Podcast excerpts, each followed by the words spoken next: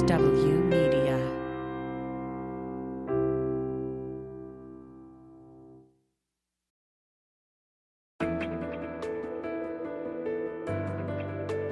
Spy Talk, a podcast at the intersection of intelligence, foreign policy, national security, and military operations with Jeff Stein and Jeanne Meserve.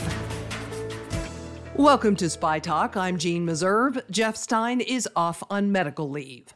The southern border is a hotbed of illegal activity. People and drugs are smuggled northward, weapons travel in the opposite direction, all facilitated by transnational criminal organizations, or TCOs. The problems are not getting better, they are getting worse. Good intelligence might help, but Alan Bersin says there are a lot of barriers to collecting good information and using it in the most meaningful way. Bersin was the Department of Homeland Security's Assistant Secretary for International Affairs and Chief Diplomatic Officer. He also served as head of Customs and Border Protection. Because we've been so preoccupied through the so called, and I, in my opinion, failed war on drugs, and in the aftermath of 9 11 and the concern about border security, there's actually a tremendous amount of information that's generated about Mexico narcotics trafficking. The problem is, is not so much the volume of information, it's how it's used and whether it's coordinated. And is it used effectively? Is it coordinated effectively? So, with regard to the uh, use of it, it depends on the strategy, the overarching strategic uh, strategy with regard to uh, drug cartels and uh, TCOs. We actually uh, have accomplished a great deal according to the strategy that was set, the so called kingpin strategy. Explain what that is, if you would. The kingpin strategy was a uh, determination here in the United States and in concert with Mexico that uh, in the aftermath of uh, President Calderon's uh, declaration of war on Mexican cartels, that the uh, most effective way of dealing with cartels would be to focus on their leadership and to uh, systematically take that leadership and bring it to subject to uh, criminal justice processes, primarily here in the United States, which led to a significant number of uh, extraditions, uh, particularly during the Obama administration. The uh, difficulty is that the kingpin strategy, while the proponents of it would never uh, concede that uh, it was intended to stop there, uh, actually did not go further to the dismantling of these organizations. So that the intelligence was geared to getting uh, Mexican enforcement, largely the Mexican Navy or SEMAR, into a position where they could again capture a Chapo Guzman. But it went far beyond uh, Guzman uh, and affected uh, many, many of the organizations in, uh, in Mexico. So, what we in effect then saw was the splintering uh, of the organizations and the development of uh, new leadership, uh, while in fact, several hundred so, so-called kingpins were actually taken and decapitated as the uh, strategy uh, desired. But what never happened, Jeanne, was the transition over to dismantling the organizations. So, in, in effect, when we took a kingpin out, because the organization and the lucrative business proposition of bringing drugs into the United States uh, was never interrupted, uh, inevitably and invariably, new leadership emerged to take over the uh, handling uh, and the, the production and the transportation of drugs to the United States. So, are the bad guys winning?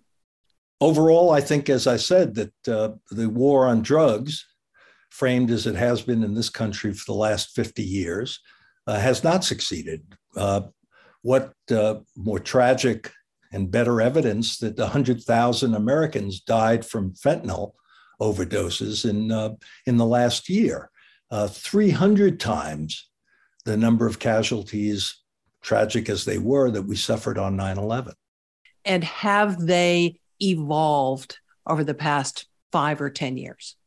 no question that uh, the cartels have uh, become more effective and, in, in, indeed, in some uh, real sense, stronger, given the insatiable appetite for drugs and the demand for drugs that exists in the United States and now increasingly in Mexico itself, and as well as in Europe uh, and in Oceania, and New Zealand and uh, and Australia.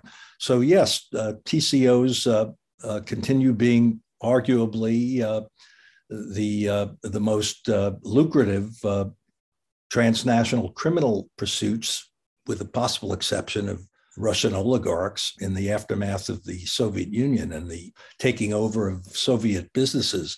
But over the last 50 years, we've seen uh, massive uh, uh, amounts of uh, funds and, and dollars actually going from uh, American consumers into the pockets of uh, transnational organized crime. Are they using technology to their advantage? Increasingly. When I was Commissioner of Customs and Border Protection, this is 10 years ago, we had already seen a increase in the use of very sophisticated uh, technical uh, means, both of surveillance and of communication, utilized by TCOs, and that's only increased in the uh, in the last decade. They are on the top of uh, of the game, uh, technically speaking, because of the amount of uh, the resources that are available to them. They're able to recruit very uh, sophisticated technicians uh, who are and able to purchase the uh, latest state of the art technical equipment. What kind of threat, besides a health threat, do these organizations pose to the United States? Transnational crime uh, accounts in, in the estimation of the National Security Council for perhaps 10% of the global uh, domestic uh, or, or production uh, product uh, uh, of the world. Uh, the power that accrues to that kind of command over resources is, is enormous, Jeanne. So that the presence in American life and in American society of these organizations operating both with regard to narcotics, but also with regard to uh, uh, migration and, and the, the movement of people, makes them a, a, tremendous threat when you begin to look at the resources that, through money laundering, are then brought back into the United States and invested in businesses that uh, the, the, the, scope of which we have a uh, uh, very, very little visibility on. Is our intelligence hampered by the fact that so many different agencies in the United States have a piece of that pie? Yeah. So there, there are two issues, and this goes back to the coordination point. Uh, first, the use of the information uh, by law enforcement is typically uh, confined to the prosecution of the arrest, prosecution, and conviction of, uh, of criminals, uh, kingpins, and others involved in the, uh, in the drug trade. Uh, when you use information solely for criminal justice processes, what gets built into that is grand jury secrecy, uh, bureaucratic uh, and turf protection by different agencies, which then relates, of course, to the way in which budgets are generated for these agencies through our con- congressional appropriations and the kinds of metrics that are looked at. So you see agencies competing for resources uh, and uh, doing so on the basis of uh, largely arrest, prosecution, and conviction statistics rather than metrics that would go to the disruption of the transnational organized crime and drug uh, trade, uh, so that you you you see this uh, lack of information sharing that is a key problem in the uh, in the handling of, uh, of this information about border crime. Uh, agencies don't tend to share it.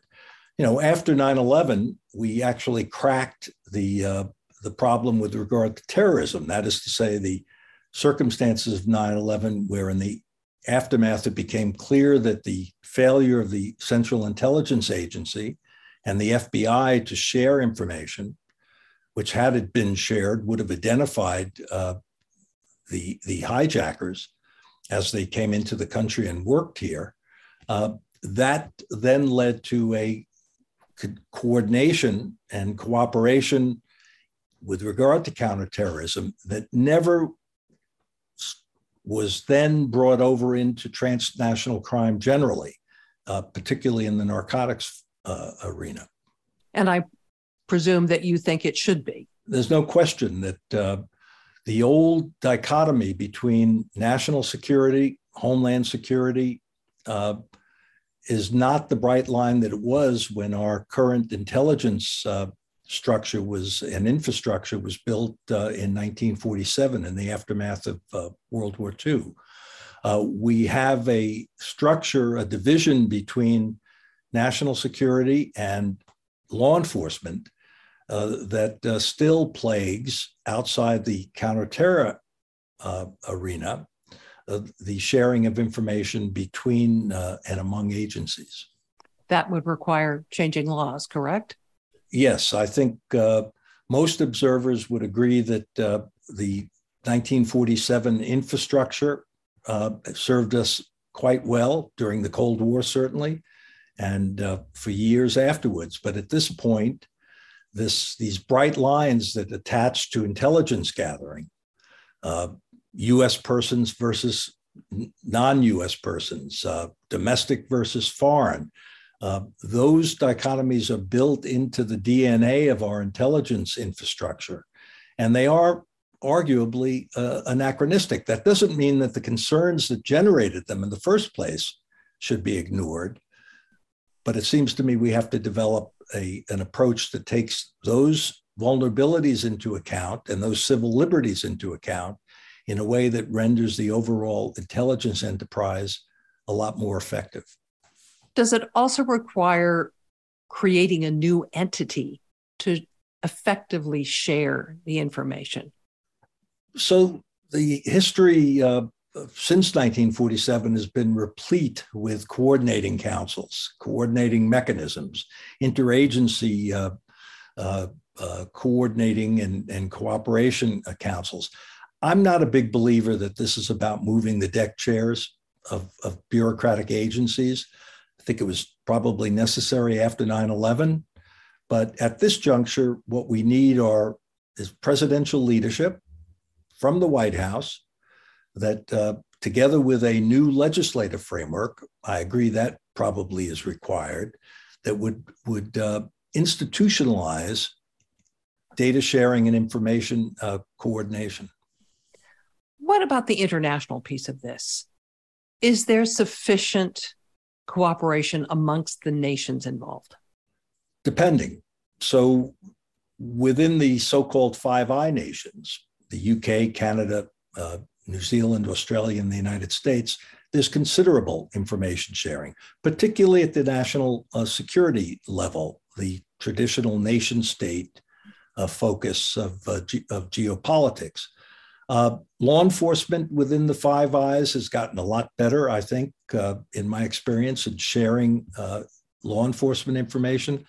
Uh, but it's outside that uh, that group. The uh, information sharing takes place, but not in any regular or or or direct way. Uh, is that because, in part, we can't trust some of the other nations involved? I mean, corruption is rampant in Mexico, for instance. There's no question about that. That doesn't mean that there aren't, aside from the Five Eyes, uh, national security and even law enforcement relationships where there is information sharing with Japan, with with uh, with the EU, uh, but it's not as in, in in depth or institutionalized as it is uh, within the Five Eyes, and you know traditionally our relationship with the UK and and the, and and Canada has even been uh, you know more uh, effective than uh, with other of the Five Eye nations. But the the point is that uh,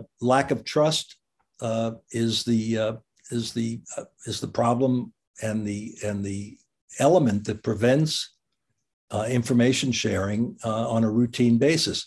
Mexico is a good example, Jeanne. Uh, we have had uh, up until the recent years a considerable uh, cooperation at the national security and law enforcement levels with uh, with the Mexican government, but there is always a limitation on what would and could be shared uh, because of the uh, corruption issue. And this is a it's a two way corruption problem. It's trusting the partners with whom you're sharing information, and also uh, being concerned about the corruption of your own officials and, and officers uh, from the agencies involved. Let me ask you the institutional question again. Do we need a new global entity of some kind to police these crime syndicates? So, multilateral, you know, we're in a, we're in a time in the world where the we're seeing the world order splinter, and we've also come to realize the multilateral uh, institutions set up after World War II have sort of run their course.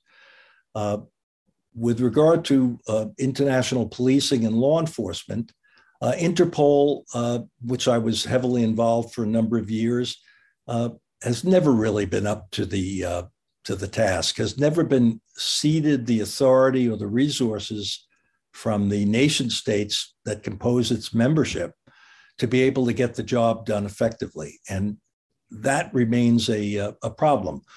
We we we cannot proceed without, as I say, providing authority, ceding authority, and providing resources to international organizations to accomplish this, an organization such as Interpol. But there is no appetite among the nation states to actually give up their authority or to put into the hands of a multilateral group, you know, with some exceptions, like NATO and and other other uh, in, international uh, multilateral organizations. But in law enforcement, uh, Interpol has pretty much been limited to red notices, arresting fugitives, uh, and that's been the essence of its work, which doesn't even come close to the requirement of the kind of coordination internationally that you're you're uh, proposing.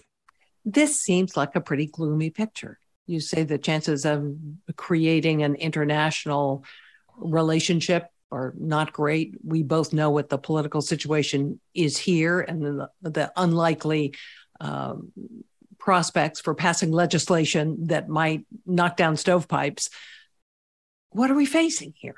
Well, so I've never I've never found pessimism to be a useful tool. But sometimes it's inevitable. Sometimes a realistic assessment requires you to uh, understand that uh, it's a long and windy path. Uh, but inevitably, Jeanne, and crisis uh, presents itself, and there are reactions to that crisis. We saw that in the aftermath of 9 11 in which the national security uh, uh, and intelligence infrastructure was thoroughly uh, revised to take into account terrorism.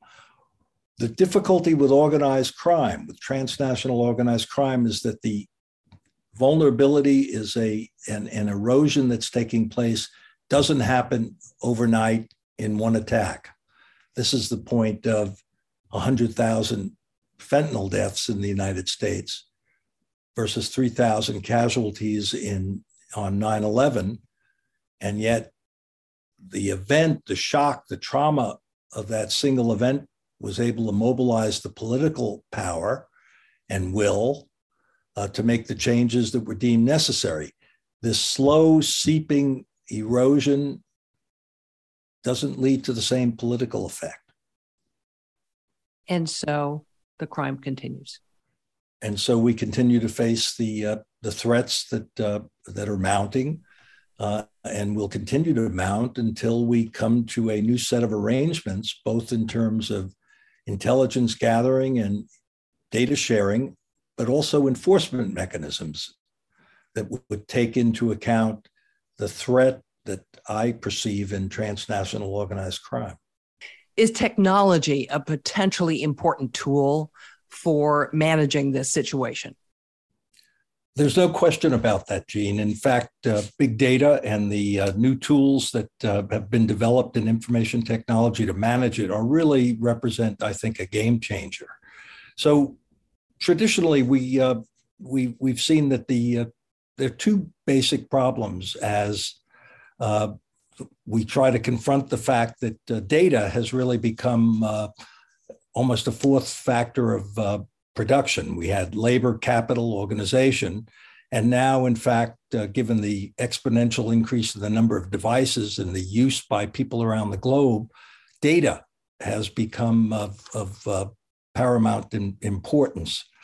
Uh, the problems the uh, IC and law enforcement communities uh, in the intelligence field have faced is that uh, how do we share that data? What are the terms and conditions uh, under which we do it? We were all taught as children that uh, information is power. And the lesson that uh, we derived from that, or at least I did from early on, was that uh, when you have information, don't uh, don't share it, but rather hoard it and uh, only give it up if you get something in return. And, and that's been the paradigm that has governed uh, the way in which agencies in the US government and elsewhere have, uh, have approached the issue of information sharing. During the war on terror, we saw a paradigm change, the movement to federated uh, searches.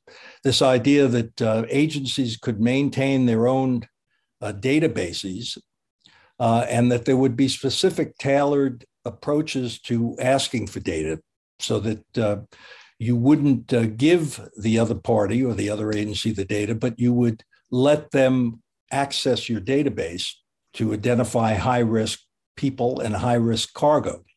Uh, and that actually was a, a, uh, a, uh, represented a huge advance in terms of intelligence. So, for example, uh, whenever someone gets on a plane in Europe or elsewhere to come to the United States, uh, his or her advanced passenger information or APIS uh, is actually uh, pinged against numerous databases in the US government uh, and in certain limited uh, uh, circumstances uh, elsewhere.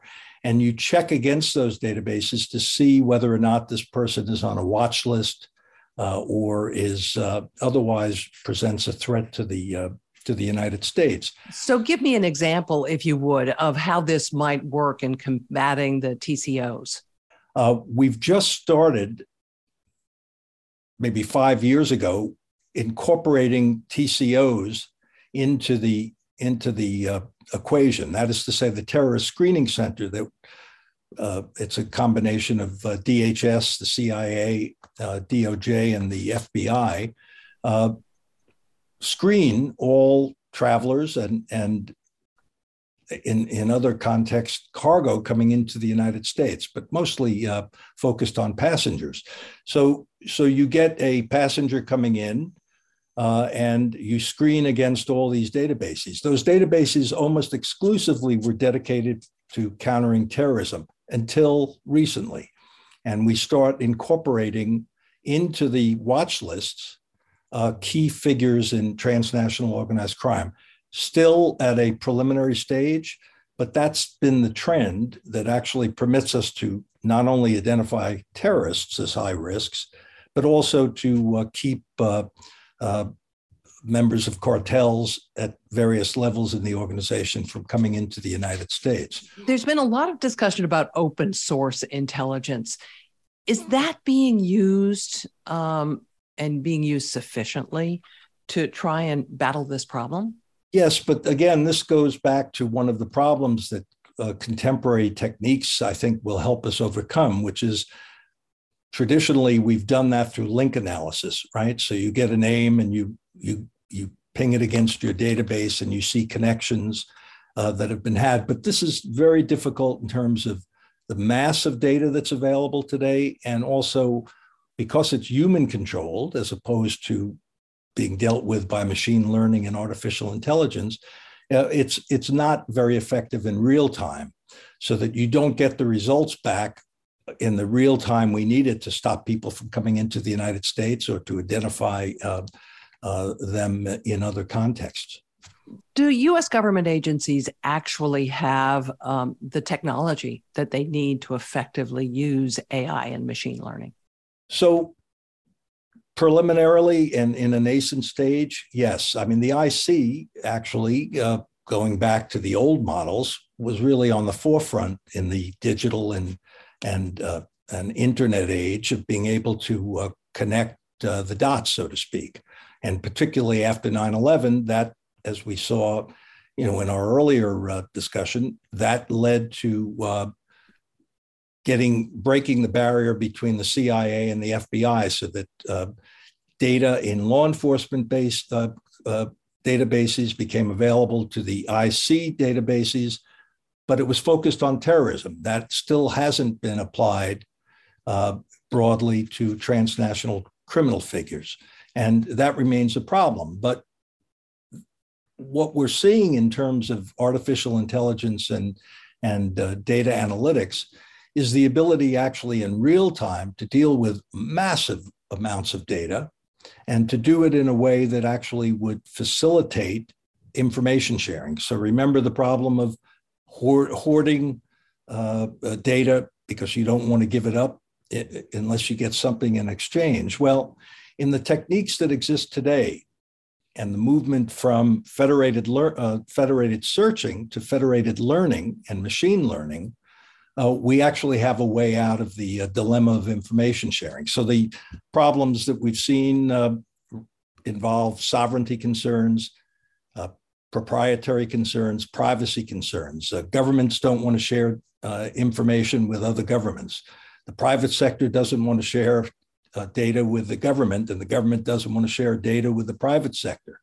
And individuals uh, in the private sector, companies in the private sector, don't want to share data with their competitors.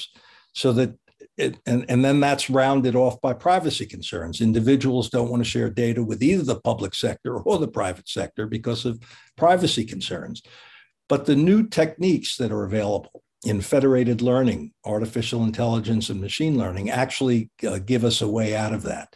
Basically, what federated learning is, is that unlike federated searches, where the inquiry goes out to databases and then responses come back, because of the uh, development of cloud computing and what's referred to as hub and spoke technology, uh, people, companies, and governments can share information or share the signal that comes from their information in a masked and anonymous way that can take place without actually sharing the data and commingling the data. And that offers the opportunity actually to start sharing signal that's done with amazing computing power on all ends and start to derive useful and actionable information from this data in ways that respect and protect the sovereignty, proprietary, and privacy concerns that have been the big bugaboo, frankly, in terms of preventing information sharing in the past. Frankly, can we solve the problem without technology? Given the, uh, the importance of data and the value of data in the contemporary world, I think not. Uh, and the need to do it in real time, instantaneous uh, uh checking of massive amounts of data require these new techniques. What we're seeing, though, is the uh, adaptation to the cultural change of information sharing rather than information hoarding. And that's going to take some time. There's inevitably a lag time between a development and its implementation, but it's coming. And uh, more and more, we're going to see the, uh, the value and the utility of uh, hub and spoke technology, shared signal, uh, without commingling data. The second major change, that the challenge to this, has been uh, this notion that we have to recognize in managing border security and the border generally for both trade and travel that 97 to 98 percent of of this traffic is perfectly legitimate. So the challenge to enforcement agencies is how do we actually balance security with trade facilitation. If we stopped every tractor trailer at the US Mexican border, uh, commerce would grind to a halt, as we saw in the immediate aftermath of 9 11 when the borders were shut down. The line stretched back uh, north into Canada and south into Mexico for 10 miles or more.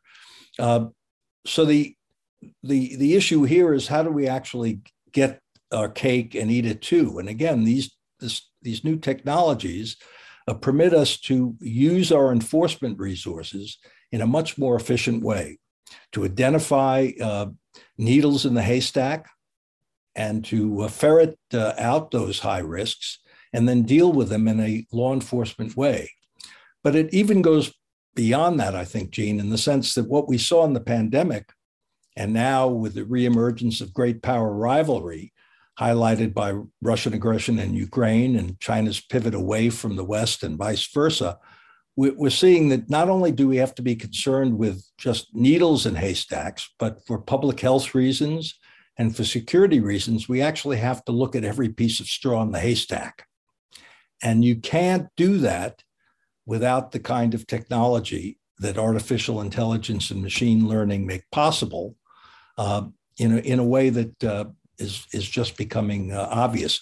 We can now use data uh, to identify risk and to actually create trusted networks of travelers and cargo and shippers and the like, expedite the movement through the borderline of trusted trade and travel while devoting our enforcement resources to those high risk persons or cargoes, or to persons or cargoes about which we lack sufficient data to make a judgment about the degree of risk they present.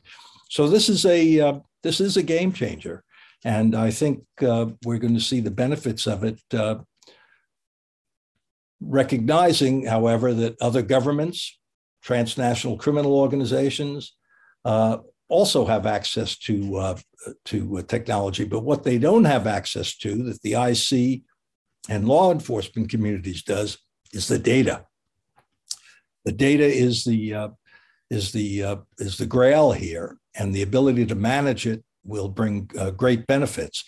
And few governments, although more and more are developing the capacity, TCOs don't have access to the data and uh, won't be able to capitalize it, on it in the way that uh, the U.S. government will.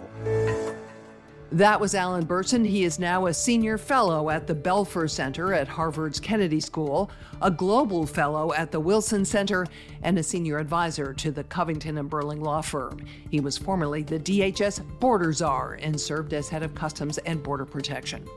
Bersin says one way to crack down on illicit border activity would be to repurpose a technique used to crack down on terrorists after 9 11 follow the money.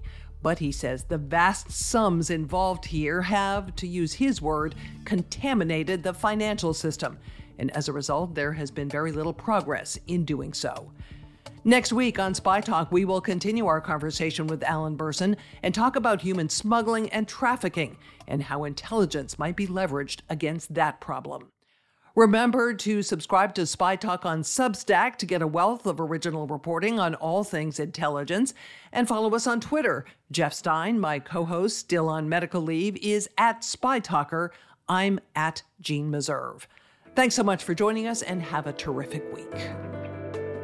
For more original reporting and insights like this, subscribe to spytalk.co on Substack and follow us on Twitter at talk underscore spy. If you enjoyed our podcast, subscribe and leave a review on Apple Podcasts, Spotify, or wherever you get your podcasts.